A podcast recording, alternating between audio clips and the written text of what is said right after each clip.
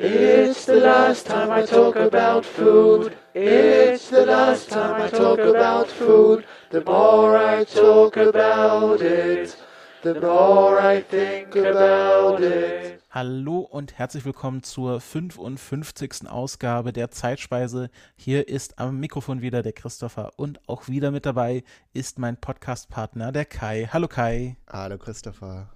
Und wie in der letzten Folge angekündigt, geht es diesmal rund, denn es geht um Autoreifen. Was haben Autoreifen denn mit Essen zu tun?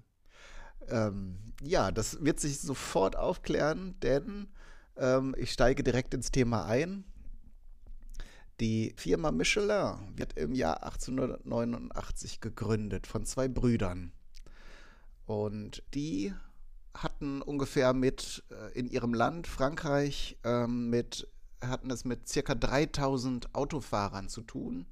Und sie wollten ihr Geschäft ein bisschen ankurbeln. Wie gesagt, sie haben Reifen verkauft und haben sich überlegt, wie können wir denn dafür sorgen, dass die Leute mehr Ausflüge mit dem Automobil machen und entsprechend die Reifen sich abnutzen und die, sie dann zu uns kommen und neue Reifen kaufen.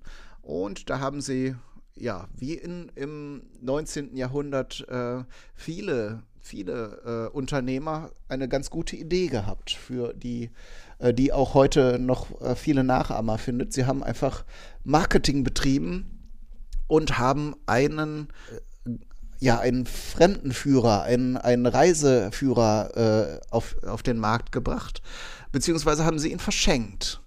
Im Jahr 1900 kam der Guide Michelin mit einer Auflage von 35.000 Exemplaren raus und wurde halt in Frankreich kostenlos äh, verteilt an ja, Kunden der Firma Michelin. Genau, also wenn man, wenn man sich das vorstellt, da gab es halt noch nicht so viele ausgebaute Straßen.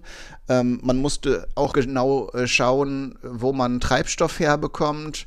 Also vielleicht so ein bisschen vergleichbar mit den, ähm, äh, mit den Elektrofahrzeugen heutzutage, wo man also auch nicht so an jeder Ecke unbedingt anhalten kann, um sein, sein, sein Elektrofahrzeug wieder aufzuladen. Ähm, war es halt am Anfang mit den Benzinfahrzeugen auch, dass man schon ein paar Tipps brauchte, wo man denn, wenn man einen weiteren Ausflug machte, denn unterwegs auch mal das Fahrzeug wieder auftanken konnte. Und diese Information stellte der Guide Michelin zur Verfügung. Nebenbei auch noch äh, eben Tipps, wo man wo man Werkstätten findet, Batterieladestationen. Es gab ja auch damals schon Elektroautos, aber das soll uns jetzt hier an in diesem Podcast nicht weiter äh, ähm, interessieren und eben Benzindepots. Ähm, es gab auch praktische Tipps im Umgang mit dem Fahrzeug. Also es war im Grunde so ein, ja, ein ganz nützliches Büchlein, das nebenbei dann eben auch äh, Werbung enthielt. Also nicht nur für Michelin, sondern auch für andere wahrscheinlich PKW-bezogene äh, Unternehmen, die dann eben Annoncen schalten konnten, damit eben die Finanzierung dieses, dieses, die Produktion dieses Buches finanziert werden konnte. Und das erfreute sich doch sehr großer Beliebtheit, sodass eben im Jahr 1904 Michelin noch einen Band für Belgien herausbrachte. 1910 kam der erste deutschsprachige Guide heraus. Im Jahr 1920 wurde der, äh, dieser, ähm, dieser Reiseführer allerdings kostenpflichtig, nachdem André Michelin angeblich sah, dass in einer ähm, Autowerkstatt der Guide ähm, genutzt wurde, um eine wackelnde Werkbank zu stabilisieren. Und da hat er sich dann gesagt, also es, die Leute schätzen wirklich nur das, was sie auch bezahlen müssen. Ähm, entsprechend wurde in der Folge der äh, Guide für einen Preis von 7 Francs herausgegeben. Man muss fairerweise sagen, dass äh, nachdem der Guide kostenpflichtig wurde, äh, die Brüder auch alle Werbeanzeigen entfernt haben. Also ne, sie haben jetzt nicht doppelt verdient, sondern sie wollten wirklich nur diesen, diesen Reiseführer finanzieren und entsprechend haben sie ihn dann verkauft. Und er ist auch bis heute wohl werbefrei. Ich habe jetzt keine aktuelle Ausgabe hier liegen ähm, und kann das nicht überprüfen, aber davon gehe ich jetzt mal aus, dass der, dass dieser Reiseführer das nicht nötig hat, weil er ja auch ja, viele Anhänger und Freunde hat. Im Jahr 1923 erschienen dann erstmals Hotel- und Restaurantempfehlungen. Und da kommen wir jetzt schon ein bisschen in unser Terrain. Ab 1926 gab der äh, Giet dann erstmals der Gastronomie mit äh, ähm, äh, der Gastronomie einen höheren Stellenwert, indem er äh, einzelne Sterne vergab. Diese Sternewertung, da kommt euch jetzt vielleicht schon einiges bekannt vor, denn wenn ihr mal was von Sterne-Restaurants gehört haben, äh, habt, kann das unter anderem eine Wertung des Guide Michelin sein. Die ist nämlich heutzutage immer noch für die Sterneküche äh, wegweisend. Es gibt mittlerweile auch andere Führer und Restaurantführer und Kritiken, äh, die einen ähnlichen Einfluss haben, aber der Guide Michelin war, ist, war und ist da auch immer noch federführend. In den äh, Folgejahren wurde dann dieses, dieses Bewertungsverfahren immer weiter verfeinert und es gab also ähm, dann für herausragende Küchenleistungen auch zwei oder drei Sterne. Im Jahr 1931 geschieht es auch, dass der Umschlag des Reiseführers von Blau zur heute bekannten roten Farbe ausgewechselt wird. Ähm, dieses Sternesystem galt zunächst für die Pro, äh, französische Provinz, also eher für Restaurants außerhalb äh, von Paris. Ab 1933 äh, tauchen dann eben auch Restaurants in Paris in dem, in dem Führer auf. Und die die Bewertungskriterien waren bis äh, lange Zeit dann nicht bekannt, also dass man sich jetzt orientieren kann. Es waren halt einfach nur diese Sterne reingedruckt. Ähm, aber 1936 veröffentlicht ähm, wird dann auch von der Redaktion veröffentlicht, äh, was die, diese Sternewertungen bedeuten. Und zwar, und das ist auch bis heute noch, noch gültig, ein Stern, eine Küche voller Finesse, ein Stopp wert. Zwei Sterne, eine Spitzenküche, ein Umweg wert. Drei Sterne, eine einzigartige Küche, eine Reise wert. Und äh, das weltweit für die Sterne verwendete Symbol äh, erinnert wohl eher an eine Blume mit sechs Blütenblättern als einem Stern. Genau, da, dafür gibt es dann halt in Frankreich verschiedene Bezeichnungen. Ähm, ich, äh, ich quäle euch jetzt mal nicht mit, der mit dem Versuch einer französischen Aussprache. Das haben wir jetzt in dieser Folge schon genug. Äh, da habe ich jetzt äh, keine Ahnung, wie man das Ja, also damit habe ich auch immer meine Probleme. Ähm, also Macaron kann ich mir noch vorstellen, weil das an dieses Gebäck erinnert, aber ich versuch's mal. Etoi. Keine Ahnung. Also es wird dann wahrscheinlich irgendwas mit Blüte zu tun haben. Habe ich jetzt nicht recherchiert. Ähm, es gibt übrigens äh, neben dieser Sternewertung dann auch Kategorien darunter. Also auch für bescheidenere und einfachere Küchen gibt es eine Wertung. Und zwar 1945 äh, wird eine Auszeichnung für sorgfältig zubereitete und zugleich preiswerte Mahlzeiten vergeben. Erst 1997 erhält diese Bewertungskategorie die Bezeichnung Bib Gourmand. Ähm, Kleiner Exkurs, BIP ist die, der Spitzname für das Maskottchen der Firma Michelin. Und wer die schon mal sieht, ähm, in der Straße, in der ich aufgewachsen bin, gab es ein äh, Renault, eine Renault-Autowerkstatt und einen Autohändler und der hatte auch Michelin-Reifen und darum kenne ich dieses Logo sehr, sehr gut. Äh, und zwar ist es ein Männchen, das aus Autoreifen besteht. Das hat man im Laufe der Zeit wurde das natürlich immer weiter, weiter stilisiert, sodass man später nicht mehr unbedingt erkannte, dass dieses, es sieht eigentlich etwas mehr aus wie eine dicke Mumie, also eine, ein Männchen mit äh, fröhlichen Augen und das ist ein äh, sehr schöner Vergleich. So weißen Ringen. Also es besteht aus äh, sehr, sehr, also aus weißen, plusterigen Ringen. Ähm, ursprünglich äh, bestand es halt aus sehr vielen dünnen Autoreifen. Und darum jetzt der kleine Exkurs. Äh, dieser Reifenmann, der äh, trug ursprünglich eine Brille und rauchte auch Zigarren und wird vollständig Bibendum genannt. Und das kam daher, dass die, äh, die äh, Firmengründer auf der Weltausstellung im Jahr 1894 in Lyon einen Stapel Autoreifen betrachteten und dachten, also die waren in weiße Stoffhüllen gepackt zum Schutz und ähm, dann sagte Edouard Michelin zu seinem Bruder André, wenn er Arme hätte, sähe er fast wie ein Mensch aus. Und dann äh, fiel dem wiederum ein Plakat ein, äh, ein, ein Werbeplakat, das einen dicken Bayern darstellte, der einen Maßkrug äh, in der Hand hielt und darüber den lateinischen Spruch Nunc est bibendum. Zu Deutsch, lasst uns jetzt trinken. Ähm, und darum hat dieser Reifenmann, der dann später eben auch zur Werbefigur wurde, ähm, dann äh, diesen Spruch übernommen und wurde dann irgendwann Bibendum und kurz äh, Bib genannt und war offenbar im Giet das Symbol für gute, einfache und preiswerte Küche. Also jetzt, wenn man sich kanonisch den, den Reifenmann vorstellen müsste, müsste man sich ihn jetzt immer mit bayerischem Dialekt vorstellen. ja, wahrscheinlich. Wäre doch lustig.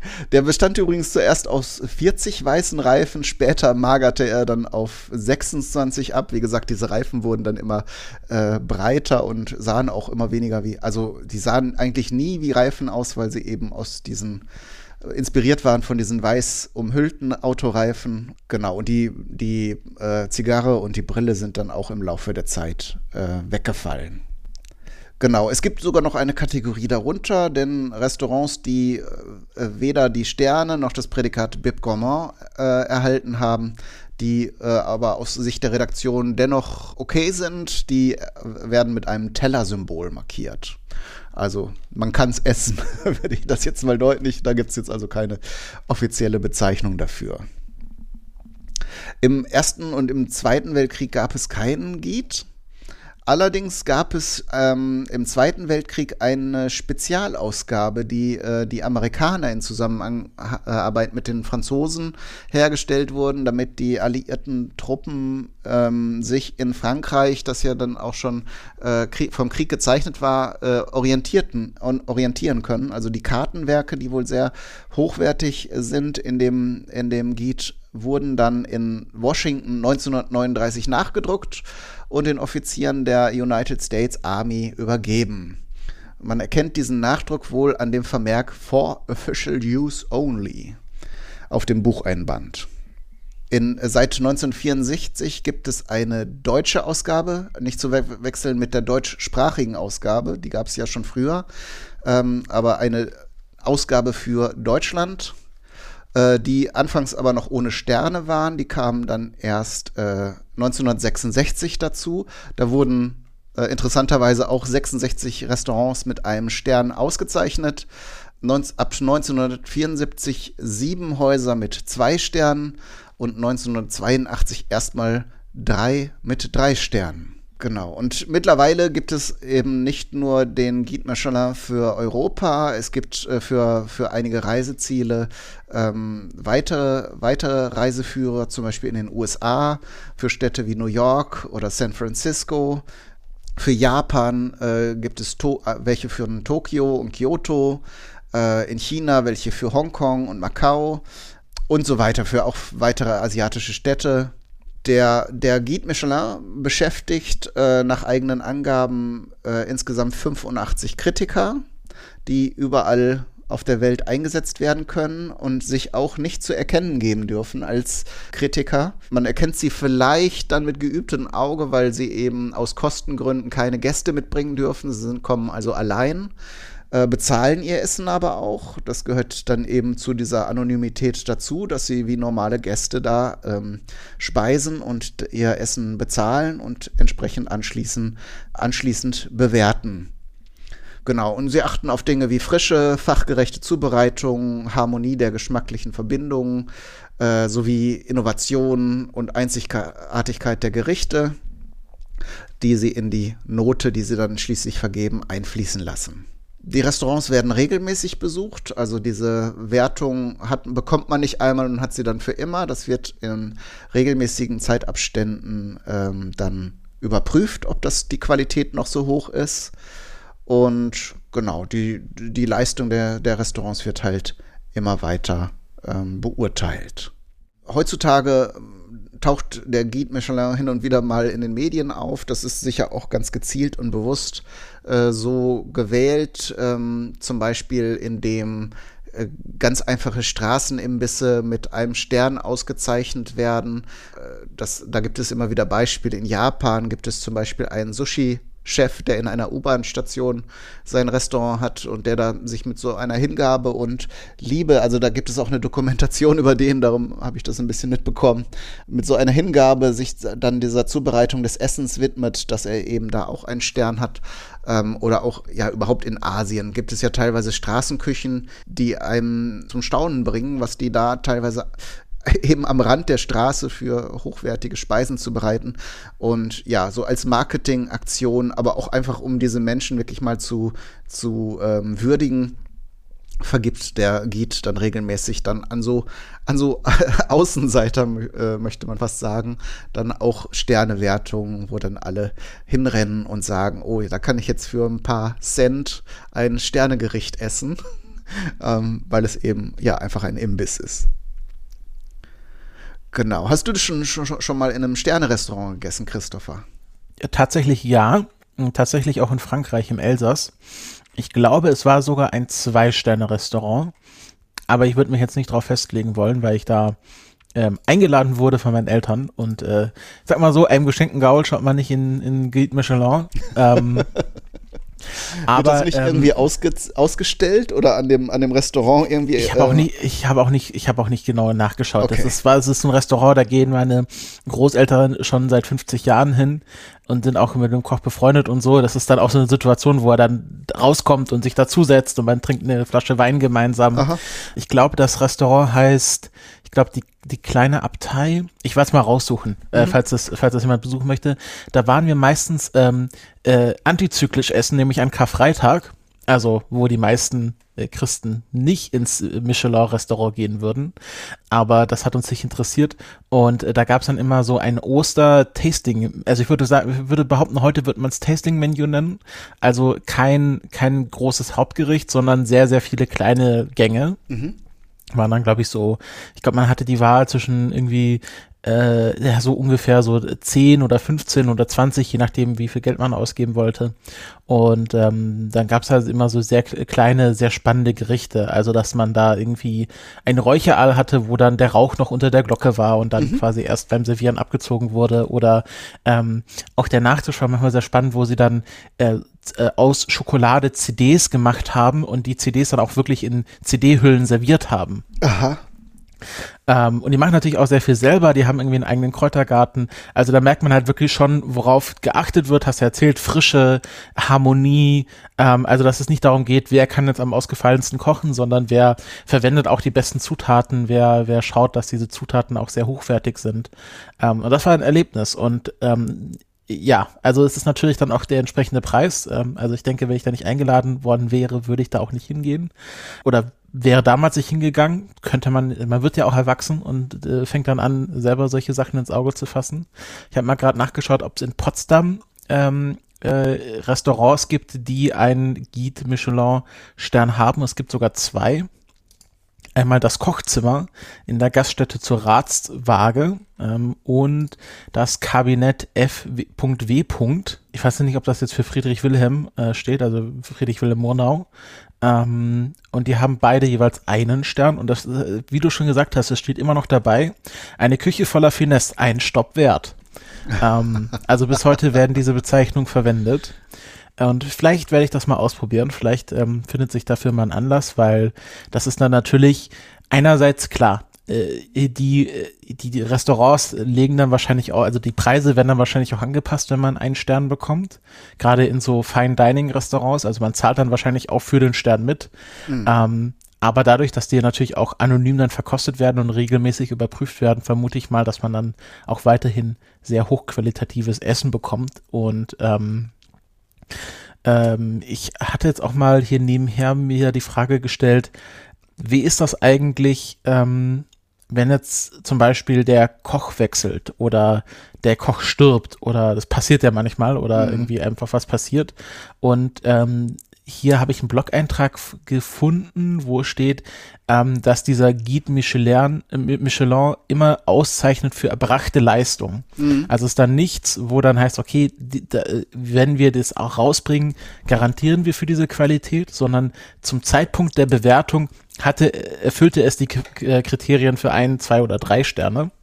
Äh, da gab es zum Beispiel so Situationen wie, dass mal Harald Wohlfahrt die Schwarzwaldstube verlassen hatte und äh, dass dann sein Nachfolgekoch aber den Stern dann im nächsten Jahr bestätigen konnte sozusagen. Und ähm, es nach dieser Definition im Grunde keine Sterneköche gibt. Also sagt sag manchmal, oh, das ist ein bekannter Sternekoch. Ähm, aber die Sterne werden ja immer fürs Restaurant vergeben und nicht für den Koch, oder? Oder gibt es da nochmal genau. ein anderes Wertungssystem? Genau. Äh, da fällt mir ein, dass das natürlich auch ähm, ein enormer Druck auf die Köche äh, ist, also diese Sternewertung zu erhalten und ähm, ja, eben einmal zu bekommen und dann aber auch zu halten. Ähm, also es gibt ja Beisp äh, Beispiele, einige von Sterneköchen, auch wenn es die jetzt so nicht gibt, aber Köchen, die in Sterne-Restaurants gearbeitet haben, aber diesem Druck irgendwann nicht mehr standhalten konnten oder wollten. Ähm, so ein Beispiel im Ruhrpott, ein, ein Koch, der dann irgendwann Currywurst äh, zubereitet hat, allerdings dann auch in einer sehr guten Qualität, auch mit se selbstgemachter Soße. Ähm, da gibt es immer wieder so Geschichten, dass das halt äh, natürlich auch ein Anspruch ist, dem, dem man konstant gerecht werden möchte vielleicht. Also dieses Restaurant baut dann ja irgendwann auch auf diesem Ruf. Ähm, und äh, von daher ist das äh, sicher nicht nur ein Segen, wenn man so eine hohe Wertung bekommt. Und ja, ich, äh, ich habe das noch auf meiner Bucketlist. Ich möchte das irgendwann auch noch mal machen. Muss ich vielleicht ein bisschen dafür sparen. Aber ähm, mal in so ein Sterne-Restaurant zu gehen, das wäre äh, eine Sache, die ich auch gerne, gerne mal erleben würde irgendwann. Vielleicht, vielleicht ergibt sich das irgendwie mal. Ja, ich, ich kenne das auch von äh, Maria Groß, das ist ja auch eine Fernsehköchin. Ich glaube, die hat auch mal, ich glaube, das war die, ähm, ja, hier steht es, glaube ich, Deutschlands jüngste Sterneköchin ähm, die dann auch, glaube ich, ihr Restaurant mit diesem Stern aufgegeben hatte und dann irgendwie zu, so nach, nach dem Motto zurück zur Natur ein neues Restaurant aufgemacht hatte, was er natürlich per Definition diesen Stern nicht mehr hatte. Aber sie wollte das dann ganz bewusst quasi nochmal von vorne anfangen. Ähm, aber es kann natürlich passieren, dass du dir dann wieder so einen Sterner kochst. Also ähm, ich weiß nicht, ob man sich beim Guide Michelin abmelden kann und sagen kann, bitte mein Restaurant nicht bewerten, ich brauche keine Sterne. Ähm, aber vielleicht ist das für manche Köche auch so ein, so ein Ansporn, dass man sagt, okay, jetzt habe ich mir diesen Stern erkocht, jetzt fange ich nochmal von vorne an und schaue, ob ich es nochmal schaffen kann. Oder ob das jetzt einfach äh, Zufall war, dass ich diesen Stern bekommen habe. Ja, finde ich, finde ich auf jeden Fall sehr spannend. Auch diese Bewertungskriterien. Ähm, muss ich an den Film Ratatouille denken, mhm. diesen Pixar-Film, äh, wo ja der Kritiker ähm, ein sehr furchteinflößender Mann ist und ähm, es endet ja auch dann damit, dass sie quasi den Stern nicht bekommen aber dafür ähm, alle befreundet sind und ein neues Restaurant aufmachen. Mhm, genau. Also vielleicht keine ungewöhnliche Entwicklung, weil wie gesagt, man muss ja dann eben auch diese hochwertigen, frischen Zutaten äh, äh immer bekommen, was äh, nochmal eine Aufgabe für sich ist. Und wie gesagt, dann äh, Kreativität, auch wenn das Spaß machen kann, äh, in der Küche kreativ zu sein, aber wenn dann eben erwartet wird, dass man mit jedem Gericht, das auf dem Teller landet, wieder die Maßstäbe äh, bricht, das kann natürlich dann ähm, oder übertrifft, das kann natürlich dann auf Dauer auch sehr aus, auslaugen. Nichtsdestotrotz, wie gesagt, ist das eine, eine Sache, die die feine Küche ähm, sicher gefördert hat und da auch ganz spannende Entwicklungen äh, verursacht hat. Ähm, also es ist jetzt also auch nicht alles zu verteufeln, sondern ähm, ja, ohne diesen Reiseführer der beiden Reifenbrüder äh, hätte es vielleicht so, so eine so ausgefeilte feine Küche lange Zeit dann nicht gegeben. Genau. Und damit würde ich sagen, haben wir das Thema dieser Folge ähm, ja, äh, beendet. Und es bleibt die obligatorische Frage, Christopher, was kommt denn beim nächsten Mal. Ja, wir bleiben beim Fine Dining, würde ich sagen, denn es geht nächstes Mal um äh, japanisches Rindfleisch, also Kobe-Rind, Wagyu in der weiteren Definition und generell die Geschichte von Fleischkonsum in Japan, denn ähm, ja, das hatte so seine Höhen und Tiefen und darüber werde ich in der nächsten Folge erzählen da bin ich schon sehr gespannt, weil ich habe da jetzt so äh, vielleicht auch Gerüchte gehört und äh, es gibt ja viele Anekdoten, die um diese ja. speziellen Spezialitäten äh, ranken. Und da wirst du uns bei dem, beim nächsten Mal dann sicher einiges aufklären können. In diesem Sinne, dann haben wir es für diese Folge dann geschafft und wünschen euch alles Gute. Bis zum nächsten Mal und tschüss. Tschüss. Eat my head with cream. Eat my arms with mayonnaise. Eat my legs with ketchup. And invite friends around to taste my ass.